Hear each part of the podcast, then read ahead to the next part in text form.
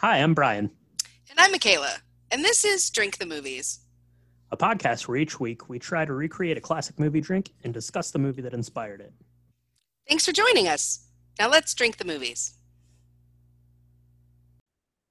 Well, hello and welcome to episode 137 of Drink the Movies. I'm Brian here as always with Michaela. And Michaela, you know, sometimes sometimes you have a play that's based on a play.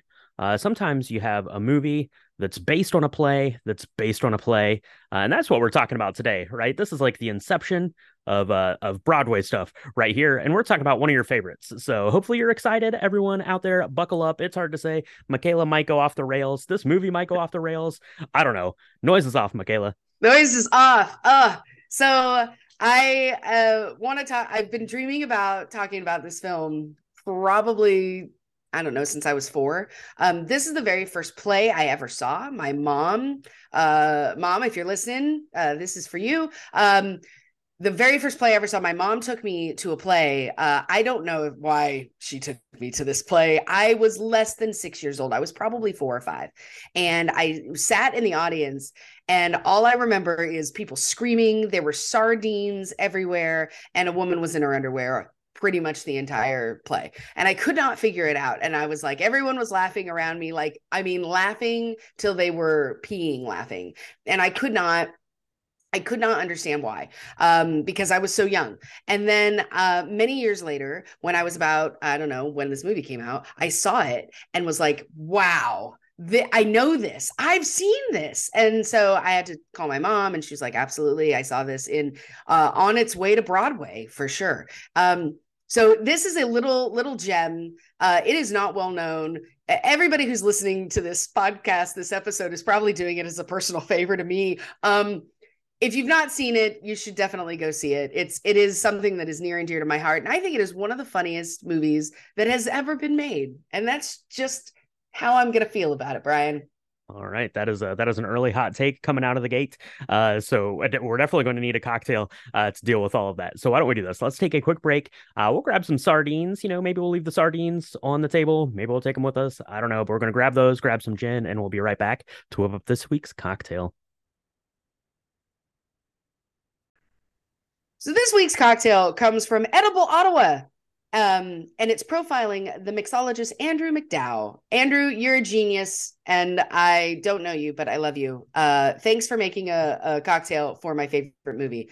Um, so I, I have to talk to you, Brian, about this because Yes. we were trying to figure out uh, one of the biggest problems with doing this is number one, no one's seen this film, so like no one's going to listen to this episode, and number two, um, how do you make a cocktail for this film because the the there are sardines that are passed through and dropped and dropped on people's heads and dropped on the floor and slipped on and That's, that's true. That's true. Now, in in fairness, um, like the entire second act of the film revolves around a gag with a bottle of J and B Scotch. So I don't know. I didn't make a cocktail with J and B Scotch, Michaela, but that's okay. There are a lot of sardines uh, in this film, so that's important too.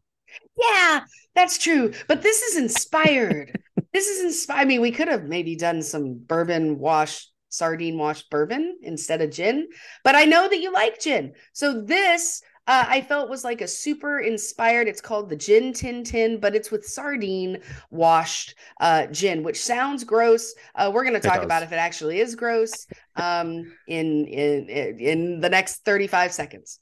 That's right, absolutely. Uh, it does sound gross. Uh, can confirm, but actually, the the article is really kind of neat. Um, if you read it, we'll post a link to it uh, down in the the show comments and um, you know, on the website and stuff like that. But it was it was kind of like this bartender challenge, which seemed just kind of like this fun thing that bartenders around Ottawa were doing, just challenging each other to to you know, giving them an ingredient and you know, letting them have at it. And uh, this particular uh, mixologist Andrew McDowell was challenged to uh, get some sardines into a cocktail, and this is what he came up with. Uh, so first things first is you're going to have to infuse your gin, uh, which you did, Michaela, but it's really pretty simple, right? You take like a cup of your gin. You take just you don't actually take the actual sardine. Uh, get that out of your head. That's disgusting. Uh, but you do take a little bit of the oil from the sardine tin, uh, put that in there, and what you're doing is you're basically like fat washing uh, this gin. We've done it before with uh, popcorn. Uh, for Empire of Light, uh, we've done. I think we did a butter wash uh, bourbon for. Might have been for. Blade Runner, I think maybe uh, something like that. I can't I can't remember for sure, but uh, it- it's a pretty it's a pretty familiar technique, but we obviously had never used the uh, sardine oil. So uh, you put that in there, you give it a shake, you put it in the freezer, and basically uh, that gives it kind of time to infuse and to solidify that oil, so you can strain it back out. So it just gives it a little bit of this oily essence. Right. Um, and it's it's much more about the salinity of the sardine. It doesn't. It's not fishy. Um, it's kind of briny, which makes sense with gin because if you're going to do a gin martini uh, and you're going to make it dirty, you're just going to add some olive brine into it, right? Which is mm-hmm. uh, a piece of this as well. So um, uh, it sounds it, like it sounds gross. Trust me, just give it a shot. Um, I wouldn't recommend doing a whole bottle of this because if you don't like it, then you would have wasted a bottle of gin. Do a cup and like an ounce of the sardine oil. Um, follow the instructions that Brian just said, and I I think you'll be pleasantly surprised. And in the article, it uh, says that at this particular uh, bar that he was working at, they used Gin Mare, which is um, this you know very uh, salinity forward. It's like a Mediterranean gin. It comes from Spain. It's very, very famous around the world. It's very expensive. It comes in a very beautiful bottle.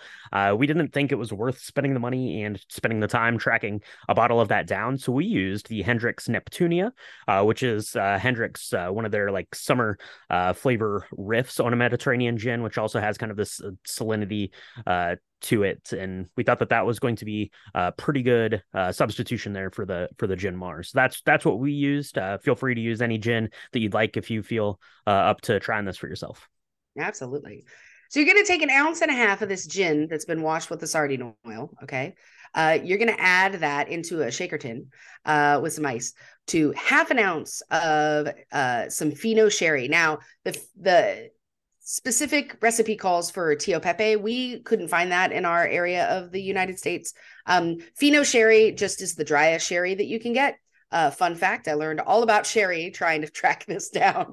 Um, so you're just going to use half an ounce of that. So like a capful, not not too much. Um, then you're going to add a quarter of an ounce of fresh lemon juice. It's real important um, uh, to use fresh lemons or, or, and fresh citrus in all of the cocktails uh, that we talk about. Um, I am now a um, a proponent of all things but uh, fresh, but this is really important because you definitely want that lemon um, to cut uh, the kind of salinity, right? Um, mm. And then you're going to add just a teaspoon or a bar spoon of olive brine. Okay. You're going to put that in, shake it up real nice. So it's super, super, super, super cold. And then you're going to strain that into a glass. Um, and then you're going to add some Fever-Tree tonic to the top of it.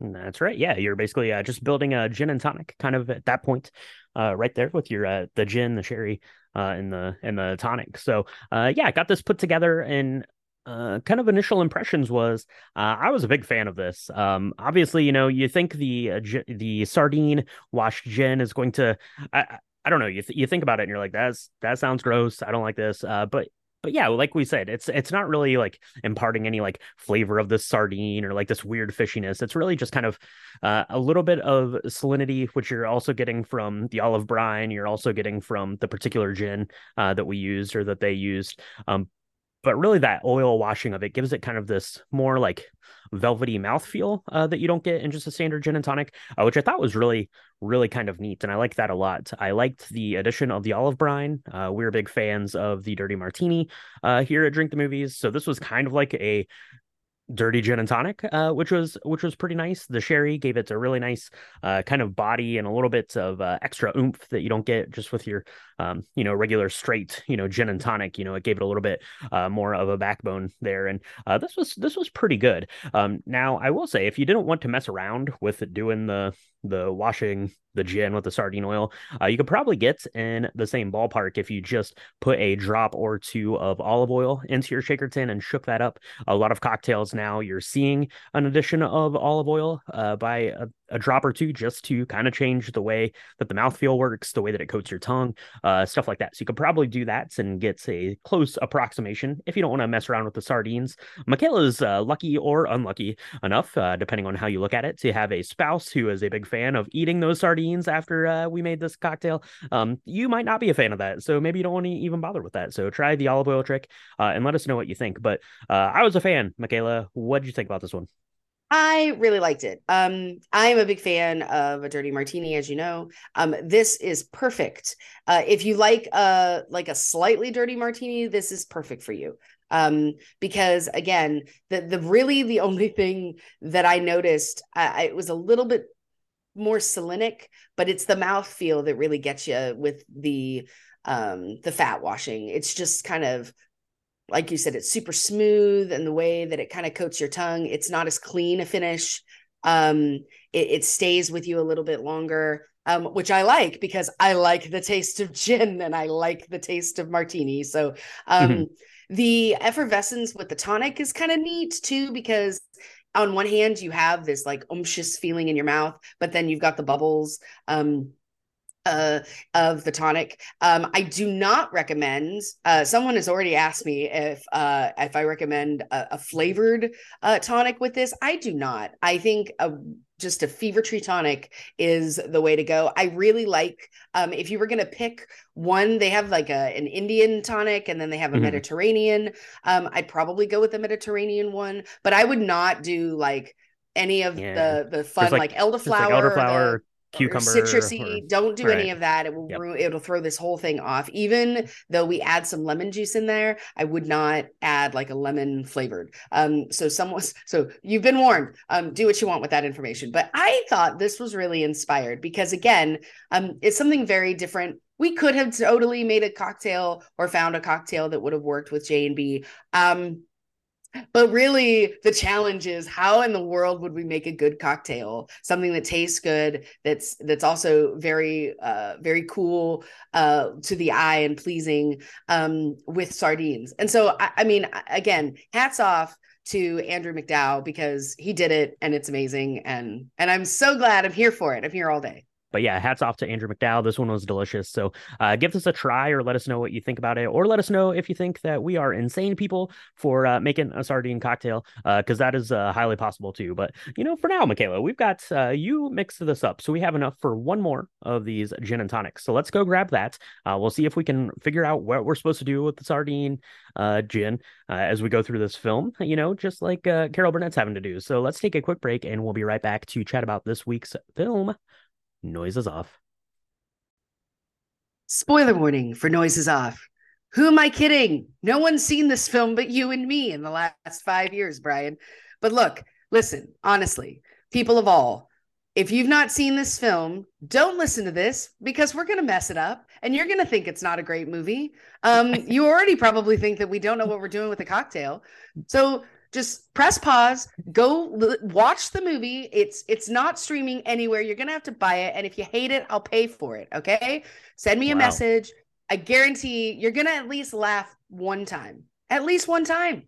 Um and uh and then you can make yourself a you know sardine oil wash gin tintin uh you will like that as well. And then you can come back and we can chat about all the things noises off that's that's right. Those are uh, those are some bold statements uh, to be made for sure. Absolutely. So this was released in 1992, uh, directed by Peter Bogdanovich, and it stars a bunch of people. Michaela Michael Caine is our showrunner. Lloyd Fellowes, and uh, stars a whole slew of other people: Carol Burnett, Denholm Elliott, John Ritter, Christopher Reeve, Nicolette Sheridan, Marilu Henner, Julie Hagerty, and Mark Lynn Baker uh, are all in this thing. They are putting on a play to end all plays on its way to Broadway uh, as these things tend to work. Uh, and you you bring up a very good point. No one saw this Michaela. This uh this had a budget of 12 million million dollars. It made 2 million dollars.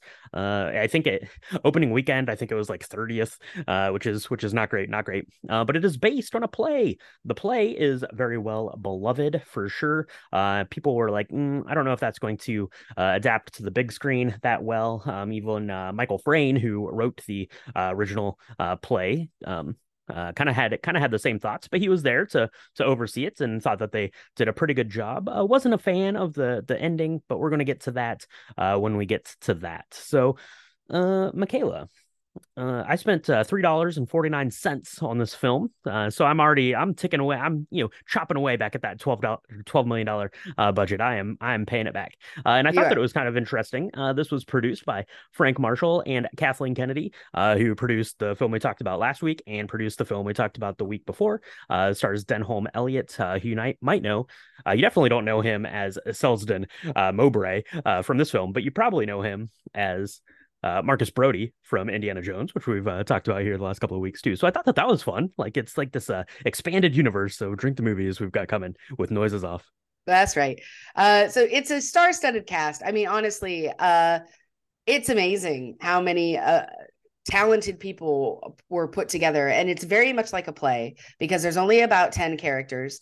Um, and you know, when we see a movie that came from a play, um, usually we can tell that something is seems a little off. Um, now, obviously, we could tell that this is a play um, because of the subject matter. But one of the things that I think sets this so far apart from some of the other movies that were plays before is that this um the camera work actually follows the actors and I don't it's so interesting to me because the, in an interview that Michael Frayn did, he said, I, I was totally for making a movie with this, but I had no idea how they could really do it. Um, because we have the front of the house and then we have the back of the house and there's all these things that happen uh, in the back on on the backstage of a play that we don't see as the audience and how do we show that um, well i don't know how they showed it in a play because i would have thought that that would have been more difficult than showing it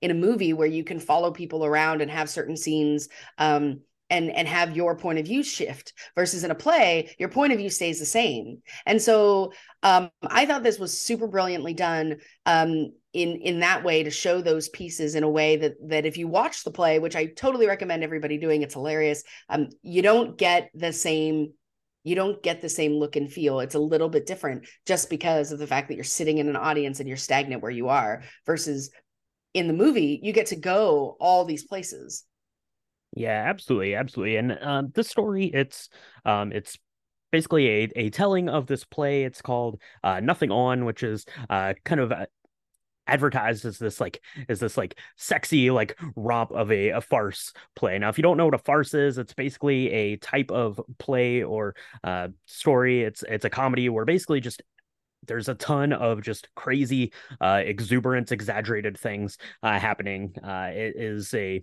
you know it's a very classic style of play going you know all the way back as far as plays go it's harder to pull off on a film i think it works better in plays because you can see all of the action uh, because you're just seeing the the entire width of the play. So how is that going to translate to uh, the well the big screen uh, to the small screen i guess you know watching it on your on your tv or your movie theater? Uh, and that's that's really hard to capture but they did a good job of that i think. And you mentioned michaela how do you how do you see the stuff that's going on you know you know on on the stage that we're seeing as the audience and the stuff that we're seeing backstage. How do how do we see all that stuff at the same time?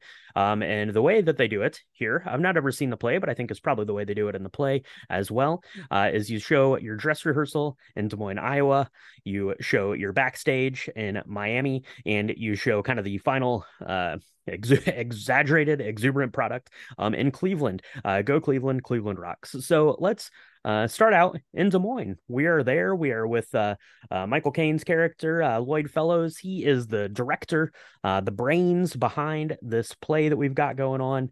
Uh, what's it called? Uh, Nothing On. Uh, Nothing and On. We're introduced to the cast. So we've got uh, Carol Burnett is coming out. She's playing uh, Dottie Otley, uh, Mrs. Clackett, uh, her character there. She's coming out carrying a plate of sardines, answering the phone. Uh, there is a lot of uh, talking going on, uh, but we're getting this getting this thing started. So let's talk about Des Moines and kind of this dress rehearsal section. right well first of all it's a dress rehearsal because uh the It's 1 a.m. the night it's- before. It's 1 a.m. the night that they're opening. Uh, that seems pretty. That seems that seems pretty par for the course. I don't know how many uh, play productions you've been in, but most of the ones that I've been in are a complete disaster. Um, and that's one of the things that it makes this so great is that you um, you know they they missed the tech rehearsal. Um, so you know they're getting used to the set for the first time. They don't know where anything is. They don't know where what's going on. Um, you have Carol Burnett as this person who's um, she's like a legend and she's got money in the show and this is like her last big um, hurrah before she retires. Um, You've got her friend uh, Selsden, who's played by the amazing Denholm Elliott. He is hilarious as this burglar character. Um, he's also got like a severe like drinking problem. Everybody's trying to keep him away from everything. Um, and he's got you know sometimes he can hear and sometimes he can't. It's great physical like uh, farce comedy. Um, John Ritter is uh, he's a uh, he's he's Gary Lejeune. Um, he plays this guy who is um, coming to look at this house um, and and have it rented out. Um, and all of this is supposed to take place in England, which is really funny because you got all these American actors who then have to, except for Tim Nolan, like, and then have to turn on these English accents and try and uh, you know carry that off while they get really mad or really hurt or fall downstairs or throw sardines everywhere. Um, one of my favorite characters is uh, Lou Henner. She plays um, this girl named Belinda. Um, she is so happy, and she reminds me of like every like.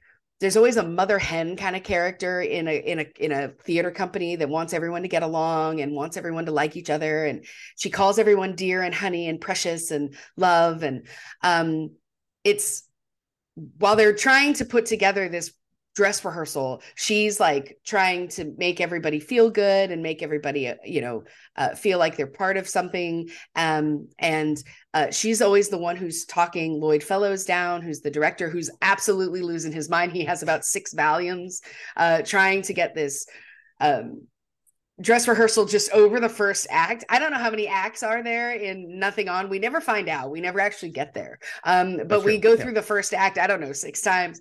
And um, he's just like let's just keep going let's just keep going it's just doors and sardines it's it's we'll we'll get the sardines on and get the sardines off it's life it's going to be fine and um yeah it's great. Yeah, yeah, absolutely. it's it's it's very crazy. So you have you have Carol Burnett there. Um, you have you have uh, uh Denholm Elliott. He's playing this burglar. He keeps kind of coming in. I really like their uh, they're like he's like half drunk. He keeps coming in. They have to like reassure him like every time uh with what he's doing, and they're like, "You come back. You're not on for twenty more pages. Go take a nap. You're not on for ten more pages. Go take a nap.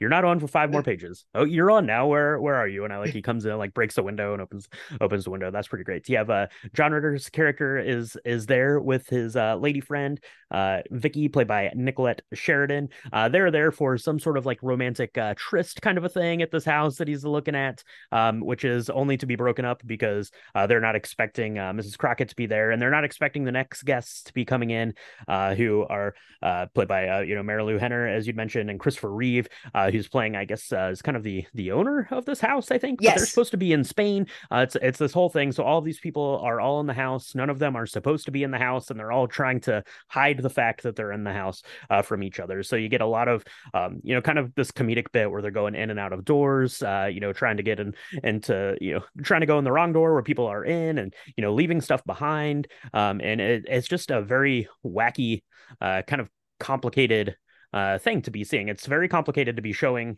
on TV. I mean, um, and that's that's why I said like this stuff kind of works better as a play because you can see all of these components going on at once. Whereas a movie, you know, you're having to you know follow around Christopher Reeve because he's Superman, and you have to uh, you know make sure that you're uh, highlighting what he's doing in the scene. Uh, he's probably the highlights of this first section for me. Um, Christopher Reeve is really fun um, uh, because he's very uh, I don't know he's uh, he's very committed to the craft of acting um, whereas michael caine is like uh, just read what it says. I, I don't care. Uh, do you want me i'll make up this backstory real quick for you uh, if you want to have that. But you know he's superman. He's very kind of um, you know indecisive on some of these things. He's he's afraid of blood because he gets a nosebleed which is funny because uh, again he's superman. Um, and it's just all this wackiness uh, goes on uh, which leaves nicolette sheridan in her underwear for most of the film uh, going on for right. the rest of the time. That yeah, and Nicolette Sheridan's character Brooke, not she's she's kind of the token kind of myopic beauty. Um, she's not very smart. She doesn't listen a lot. Um, uh, she loses a contact, I don't know, six times, and then everybody has to stop production. And of course, Michael Caine's character is like, "We're not going to do this in the middle of the play, are we? like, what happens if she does?" And they're like, "Yeah, she'll just, she'll just keep going." And she's like, "Well, I can't see," and um, and there's a couple times where she can't see, and she like falls over the the couch because she doesn't see it, even though it's right in front of her. Um, and of course, we have uh, a sta- we have a stagehand played by the amazing Mark Linn-Baker. His name's Tim and they're like, Where's Tim? There's Tim. God says, Tim, go be fruitful and multiply and fix the doors. And because this is again uh, their dress rehearsal, but it's kind of like the technical rehearsal too, because nothing is working um, because mm. the hmm. set was put up wrong. Now, no one realized that the set was put up wrong because everybody in this play is having affairs with everybody else in this play. So, like Lloyd Fellowes, who's the director, is having an affair with Poppy, who's the stage manager, but he's also having a sneaky little affair with Nicolette Sheridan, Brooke Ashton, right? And that's a love triangle that finds itself uh, in bed with a giant cactus um, in the butt right. a couple that's of right. times for Michael Caine, deservedly yeah. so. That's right. Yeah. Uh, the the Michael Caine, uh, Julie Hagerty, Nicolette Sheridan uh, love triangle is not one that I ever knew that I needed, but I did need Carol Burnett and John Ritter uh, being in a love triangle that's not even a love triangle with Marilu Henner. That one was pretty funny. I thought. Uh, meanwhile, you have John Ritter who's just kind of going through the motions and keeps getting entangled in all these uh, out of nowhere, which is really fun. And then you have Denholm Elliott who just keeps coming in half asleep, half drunk all the time.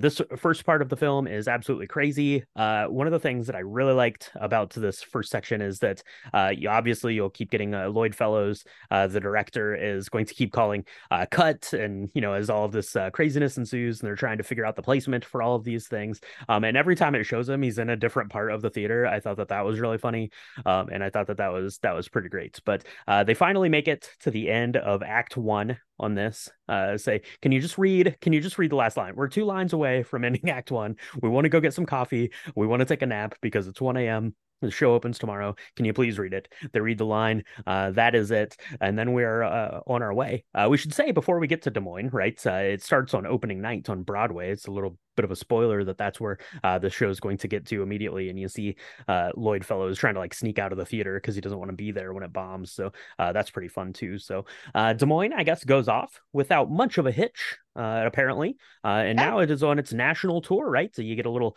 montage of all of the places that they're going, you know, exotic destinations like Wisconsin and Indiana and stuff like that. But eventually, they make their way to Miami, uh, and this is this is the best part of the film, uh, no doubt, hands down. It's because we're seeing now uh, the same exact thing that you just saw uh, in Des Moines, except now we're seeing it from backstage. That's right. Um, and there's so many bits. I mean, I could quote this whole film uh, because I've watched it about a billion times, but there's so many bits that are so great. So Julie Hagerty I love her so much. She and Mark Linn-Baker, they're the stagehand and the stage manager, right? And they're trying to keep this company together because now um, Michael Caine, he's not supposed to be there. He's supposed to be in New York rehearsing Hamlet because I guess that's what directors do. They don't follow the play, they go and continue on with their lives. But apparently, his little, you know, um, run in with Nicolette Sheridan's character, uh, Brooks called him and said, "I'm unhappy," and he's like, "Oh my gosh, I got to stop this because I don't have I don't have time to rehearse another Brooke. I need to, you know, come and show up and give her some whiskey and some flowers and hang out with her in a room for two hours. And I guess she thinks that's going to make everything okay. Probably not the smartest guy, Lloyd." But he shows up and he's like, I'm not here. I'm just going to sit in the audience and I'm just going to watch. Well, what happens is that Carol Burnett's character and John Ritter's character they get in this big fight, um, like a lovers' quarrel, like a couple of days before. John Ritter and Christopher Reeves um, don't like each other. John Ritter is incredibly jealous, and a thing about Gary's character is he can't he can't actually articulate a thought on his own.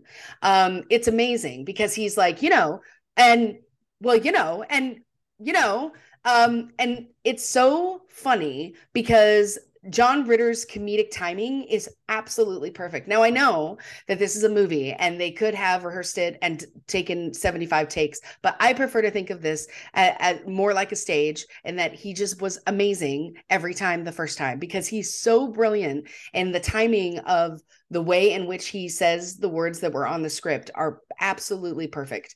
Um, and so this this matinee showing uh starts with the curtain calls. And if you've ever been in a play right somebody usually comes up and says ladies and gentlemen will you please take your seats? The curtains will rise in five minutes. Well they say five minutes then they say one minute then they say five minutes then they say two minutes then they say three minutes. And finally michael caine has had too much valium and he can't take anymore he goes backstage and he's like what is going on? You're gonna kill somebody? Like this is a matinee. There are old people. They're getting up and getting down and getting up. They're gonna have a heart attack and then they're like, what's going on? Nobody's on stage. They think someone's died. It's 30 minutes. It's 30 minutes have passed and we were supposed to be started. What's going on? And they're having big drama back there because nobody is getting along absolutely they are having big drama because no one is getting along. You have uh uh the burglar denholm elliott uh selsdon uh he keeps taking the bottle of scotch uh which is supposed to be something that he does uh in the actual play but he keeps just like sneaking off with it to uh, go get drunk i guess in the back alley of this uh, playhouse which is great.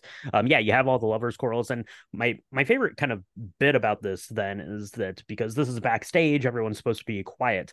Um it's basically like a silent film kind of at this point right uh, you're seeing you know the very much exaggerated uh, acting uh, and you're seeing you know people like mouth things at each other but they're not actually being able to talk because they have to be quiet because they're backstage of this play uh, so it's very uh, very much like choreographed, uh, which is which is really pretty great. Uh, you know, things take a a pretty dark turn. John Ritter uh, ends up uh, grabbing grabbing some sort of like fireman's axe. he's at his he's at his end, which gets passed around from people to people. Uh, it's it's pretty nutty, but I I did really like kind of the the choreography of this section, and I think that I liked it better because it was a little bit tighter uh, than kind of showing the full uh, stage. Right, you're just seeing kind of the smaller uh, bit backstage, and you're seeing people, you know, ha- hearing their cues and have to go out, you know, kind of in the middle of these fights and things, which which is really pretty funny and really uh, comedic in in the sense of the way that it's that it's timed and kind of the the physicality of of what's going on between all these people as they keep having to having to run out and get, uh, you know, Selsdon uh, go out to grab the uh, the bottle of J&B, go out and uh, grab these flowers and plates of sardines, and they have everything kind of kind of laid out, and they're like throwing the stuff around back and forth to each other as they're trying to kind of pull pull off this play uh, in the midst of this, you know, knockdown, drag out kind of lovers quarrel brawl. You know, it went from like a, a lovers, uh, you know, some some sort of like a lovers like like three way like love affair sort of thing to now it's like the whole cast is somehow entangled uh, in this uh, in this uh, lovers quarrel. So I don't know. It's it's pretty fun. It's pretty great. Um, and that is uh, kind of this Miami section um, here in this matinee. I guess it goes off okay enough though because uh, we're getting to go and see kind of the the final stop. I guess I think even uh, Lloyd says something to the effect of you know everything was was going going great and then there was Cleveland. it's really funny as uh, someone from Ohio. That's that's what I think about Cleveland too. No shade at people uh, from from Cleveland. It's a lovely, lovely place. Rock and Roll Hall of Fame. There you go.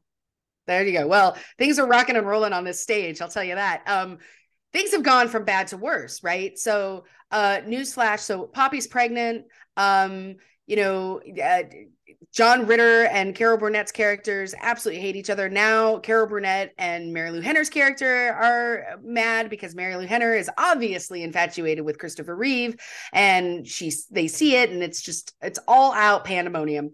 And so the the the show opens with a ringing phone, and the phone rings for about 30 seconds when uh, Dottie comes out on stage and actually gets kicked out on stage. And she usually does this really funny monologue um, that is like, you know, I'm not here and I'm not supposed to be here. I'm just here for the color TV and no one's supposed to be here. And, you know, my the owners of the house are in Spain and she kind of sets this whole thing up. But what she ends up doing is saying, you know, hey, everybody's trying to kill me.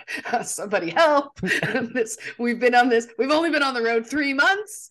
And um, and it, it it as a theater person, it totally resonates uh with me because in every time you have a show that goes more than you know two or three two or three shows right um now I've never been on one that, that did three months, but like there is a there is a shift. There are things that happen backstage that end up bring or brought out one way or another kind of uh, like osmosis into the show. And so it's hilarious how now everybody that is supposed to be friendly on the on on stage can't stand each other. And so they find ways to sabotage each other in in really dangerous ways. Like they tie they tie shoelaces and they fall downstairs and finally what like John Ritter ends up at the bottom of the stairs for like the second time and they're like she's finally killed him. What's going on?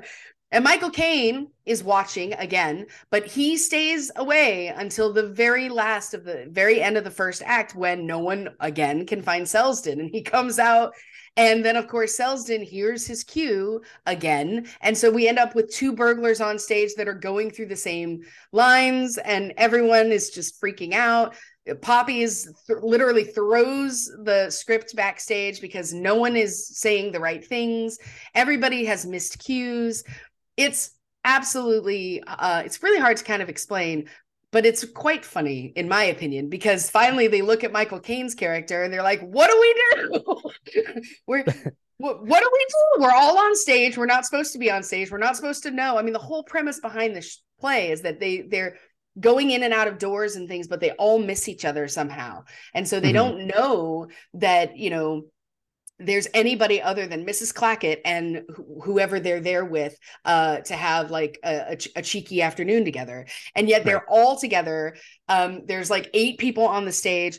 By the way, there's an Arab sheik that shows up that actually wants to rent the house. And because there's only like six people in this company, it's always um, like t- uh, Tim, who's the stagehand who kind of comes in and acts like he's a sheik. Um, and it's like this really funny joke that's supposed to happen at the very end of the first act. They all end up there. The, the sheik ends up being uh, like th- there's two sheiks now. Poppy comes in as the sheik, and they're all wearing these sheets.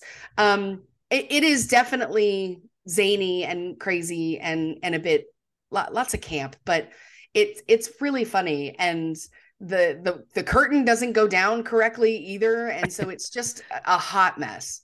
Yeah that's kind of a recurring theme the uh the curtain uh, never quite goes down. It goes like halfway down and then it stops and then it starts to go back up. It's kind of like your garage door.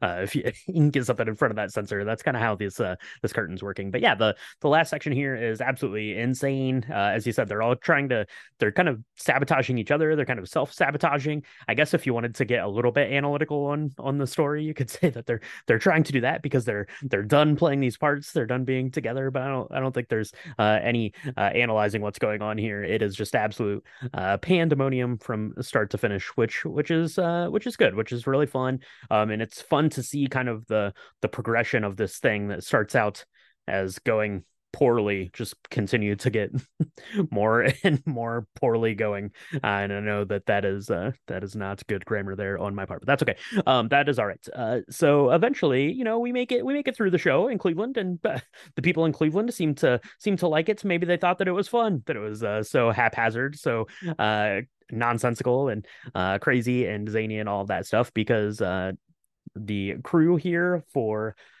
Nothing On is on their way to Broadway. So we are basically back at the uh, front of our story now. You know, nice little uh, circular storytelling here. We are there. Uh, Lloyd is, uh, you know, like I said, trying to avoid seeing this. Uh, he doesn't want to be any part of this. He knows that this thing is going to going to tank. He has watched this thing go from bad to worse. But we're on to our final performance. Uh, and lo and behold, the crew comes together, puts on one good show to standing ovations good job. Good job, cast and crew of Nothing On. Yeah.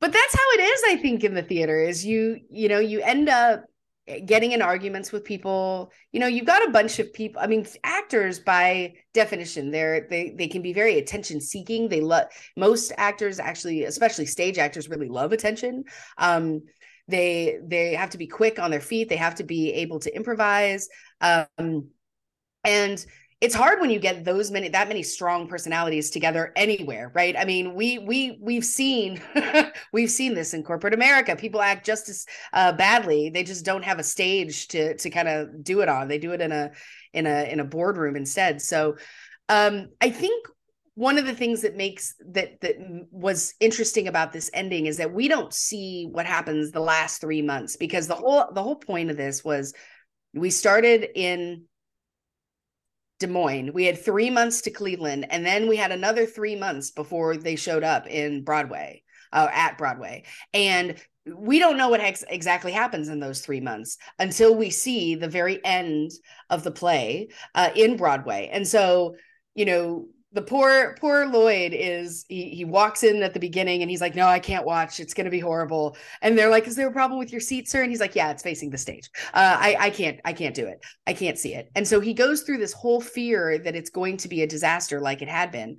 But at the end, everybody seems to pull together. Everybody kind of uh, puts their differences aside and puts um, the play on, and it's this amazing ride that you can't get off and it works. And if you've been in a theater production or you've watched an amazing theater production where everybody is rowing in the same direction it's this um it's it's it's it's this wonderful feeling of a dream come true. And he Lloyd finally comes back in right at the end of the first act and everything worked. The stage worked. They said all their lines. They're still alive. No one's dead at the bottom of the stairs. The phone is where it's supposed to be. And of course the sardines are exactly what what what they're supposed to be as well. And so you have this coming together. And so of course Lloyd goes in the backstage and he wants to congratulate everybody and we find out that, you know, everybody's kind of switched partners, which mm-hmm. also happens I think pretty often in the theater world, right? So Carol Burnett no longer with John Ritter. Now she's with Denholm Elliott, which is probably a a, a better choice. Um, uh, Christopher Reeve and Marilu Henner finally are together, um, which we all called that from the very beginning. Um, and Nicolette Sheridan, you know, she is real pretty and she's got clothes on at the end, which is nice. And she's with John Ritter, which is great because they can both not talk to each other. It's wonderful. Um, and then Poppy, and Lloyd end up getting married because Poppy is very pregnant at the end of this, and it all all's well that ends well.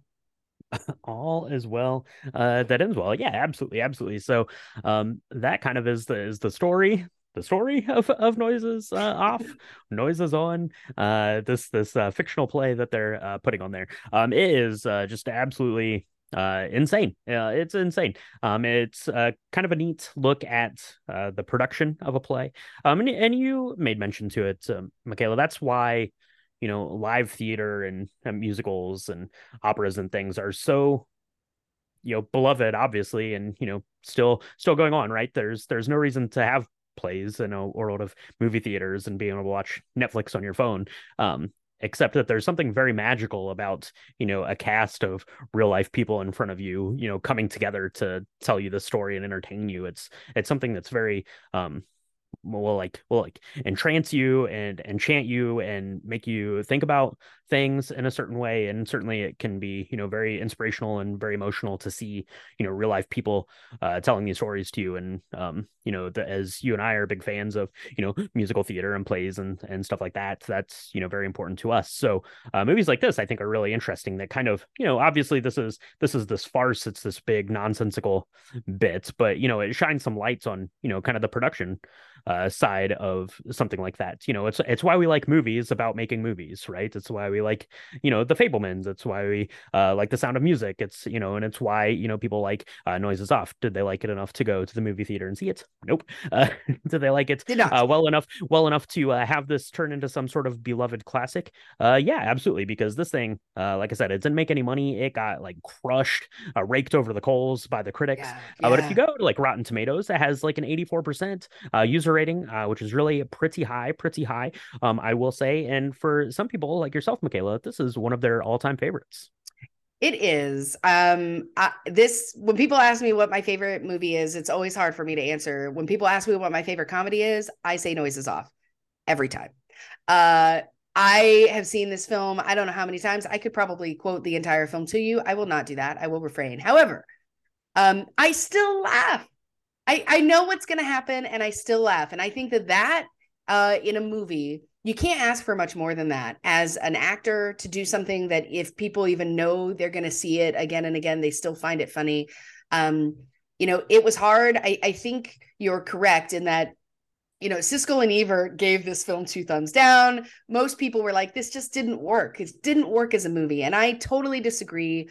Um, I thought that the heart of it is is still very much there. I think it was a challenge for sure, and uh, I definitely think if you think the movie's interesting, go see the play because the play is amazing. I I was able to see it as an adult um, and really finally understand why someone was naked uh, or half naked throughout the whole thing and not as a four year old. Parenting choices I, I don't understand, um, but uh, I think this film it really captures the heart and soul of what it's like to be in a theatrical production that's on the road. And not only personally what can happen because you end up getting you know being very emotional um, and getting emotionally involved with your cast in a in a different way than than maybe any other profession ever. Um, but also the pressure to have this line between reality and fantasy and being able to um, do that well and create a world that's uh, uh, and a little bit of magic for people and and figure out a way to do that while you're having your own kind of backstage life. Uh, I, don't know. I'm, I'm waxing on but i i i'm this show is so endearing to me and i just love it. And I think the cast is brilliant. I can't imagine they better never redo this film because I can't imagine anybody doing it better. Um, this was actually Denholm Elliott's last film before his uh, mm-hmm, f- mm-hmm. before his passing, and um, you know I think that he would would should be should have been very proud of it because you're right. It, it's not. It, these these weren't iconic roles, but they were to me when I saw it when it came out. Um, I don't know. I think anybody who loves theater would would at least be able to appreciate this, if not truly think that it's a delight. Well, there you go. Absolutely. So I saw this the first time uh, 12 hours ago. I know that's what you're uh, getting ready to ask me there, Michaela. What what did I think about the film? Um, so uh, so yeah, so I watched this about 12 hours ago. It is a lot to take in. Um, I I'd mentioned I I think that stories like this work better on the stage than they do in films. Um, and to that end, I think that this movie works really good as kind of an addendum to if you've seen the play. If you've seen the play, then you probably can really latch on to this story. Um, I've never seen the play, so I don't have kind of that grounding uh, for the characters.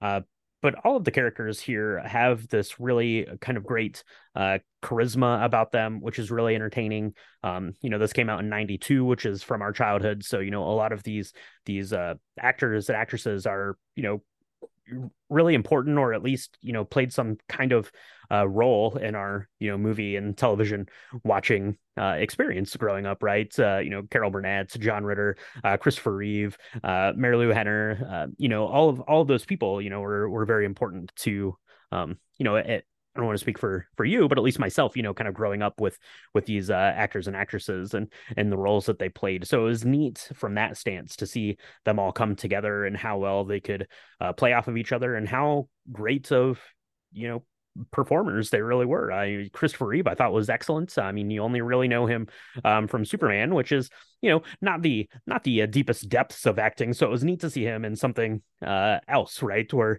where he's being challenged and he's being you know completely like the polar opposite of uh, Clark Kent, uh, kind of a figure here, which which I thought was uh, really pretty neat. Um, kind of the the gags are pretty fun. Um, kind of the the jokes are fun. It's fun every time Michael Caine yells "cut" and they have to go up and uh, he just starts arguing uh, with all of these actors. Um, I really like. There's one particular bit where uh, Denholm Elliott is coming in. He's robbing the house. He's like pouring a drink and completely missing the glass, and then he goes over to this TV and he's like uh or what is, yeah he goes over to the tv and he's like ah microwave. And he picks it up and carries it off. I thought that that was uh hilarious uh, because obviously it was not a microwave. Um so so there's just a bunch of like little stuff like that. And then i really really liked kind of the backstage section uh there in miami where you're seeing it kind of play out as like this silent uh film uh you know kind of uh, you know, kind of slapstick bit. I thought was was really neat and really well choreographed, and uh, I had to have taken just forever to get this thing laid out for these uh, actors and actresses to hit their marks and hit their cues, and uh, to make it, uh, you know, eh, what we're seeing does not make sense but you know it has to make sense to these actors and actresses to be able to pull it off to make it not make sense right? There's there's a lot of planning to have something as crazy going on and i thought that that was really fun. So uh yeah that is uh noises off in a nutshell. Uh i would i would recommend. Give it a, give it a watch especially yeah like michaela was saying if you're a fan of of the theater go go check it out. It's it's worth three dollars and 50 cents to rent from Amazon or Apple or wherever you're going to pick it up. Uh, I don't Michaela probably has like the 4K steelbook of this or something. Uh, I do. Favorite favorite comedy of all time. Absolutely. Uh, so so so there you go. Any any closing thoughts, Michaela? You've wanted to talk about noises off for a long time. Uh, I wasn't I wasn't necessarily like uh, putting it off, putting it off. It just kind of worked the way what the schedule was working, and we we finally got to it. So, any any closing thoughts here um, on Noises Off? Your favorites, your favorites of comedies? Yeah, I I would just say, uh, gosh, um, yeah, we we put this off for a bunch a bunch of reasons, right? I mean, here at Drink the Movies, we we want to pick films that people have seen. um, we want to pick films that people actually know what we're talking about. Um, and this because it did so poorly, uh, you know, I've I think I've only met two people matt Sewa, i'm looking at you dude. Um, there's only two people uh, myself and and my friend matt who saw this and knew it when kind of just conversationally talking about it. Most people have never heard of this film. And that's one of the reasons why we we i was very hesitant to do it. And it's because it's so endearing to me. Um, and people are going to see it and and may take the siskel and ebert take on it and think that it's awful right? Um, but I hope I hope you all listeners you give it a shot um, if you've not seen it. It you know I wouldn't say it's not that it's not for kids. There's a there's there's no you know there's a lot of language. Um, so I wouldn't say it's a family film by any stretch, but I do think it's really funny and I think it's worth your time. Um, yeah, and that's it. I mean, you know. I've never met anything. I, I, it's, it's some, you know, I don't know, as John Ritter would say in this film. I don't know. I don't, I don't know. Straight from uh, ten year old Michaela's uh, lips to uh, to God's ear. There, uh, go check this one out. Uh, and I, don't know. Let us know what you think about it for sure, because uh, it is a wild, crazy romp that I think you're either going to really like or uh, really be concerned uh, about us here at Drink the Movies. So uh, let us know what you think. Let us know what you think about the uh, sardine uh, Tintin gin and tonic. That was an excellent drink to accompany this film. I had no idea what the sardines had to do with it until about 12 hours ago when I started watching the movie. But yeah, I think that this was a really inspired cocktail and a really delicious one. So give that a try. Let us know what you think about it. Send us pictures. You can do that on all the social medias. It's at Drink the Movies on Instagram and Twitter. And uh, what is that called now? Uh, Threads. We're on Threads now uh, at Ooh. Drink the Movies. Uh, so uh, check us out there. Facebook.com slash Drink the Movies. Uh, you can go to the website, see the pictures of our cocktails, uh, episode recaps, all of that stuff. It's www.drinkthemovies.com. If you want to check out more podcast stuff, we've got bonus episodes, bonus content, all sorts of stuff like that uh, over on our Patreon. It's patreon.com slash Drink the Movies. It's a really good way to support the podcast, and we appreciate anyone who takes the time to go check that out. Um, and you want to make sure that you get uh, subscribed to the podcast. You know, if you're if you're a fan of Noises Off, uh, good to listen to this. If you're a fan of the big blockbuster, we got that coming your way too. Next week is Mission Impossible, so uh, check that out. You're going to want to make sure you're subscribed uh, to to follow along for Tom Cruise adventures. Uh, Michaela, where can they do that? You can find us on Apple Podcasts, Spotify, Stitcher, um, anywhere that supports Spotify podcasts. And um, if you're liking what you're hearing, I'm amazed and I love you if you if you're at the end of this episode. Um, but you should uh, press the subscribe button. We do two drops a week. Um, if you're really liking what you're hearing, you can support us on our Patreon. Uh, Brian just talked about that.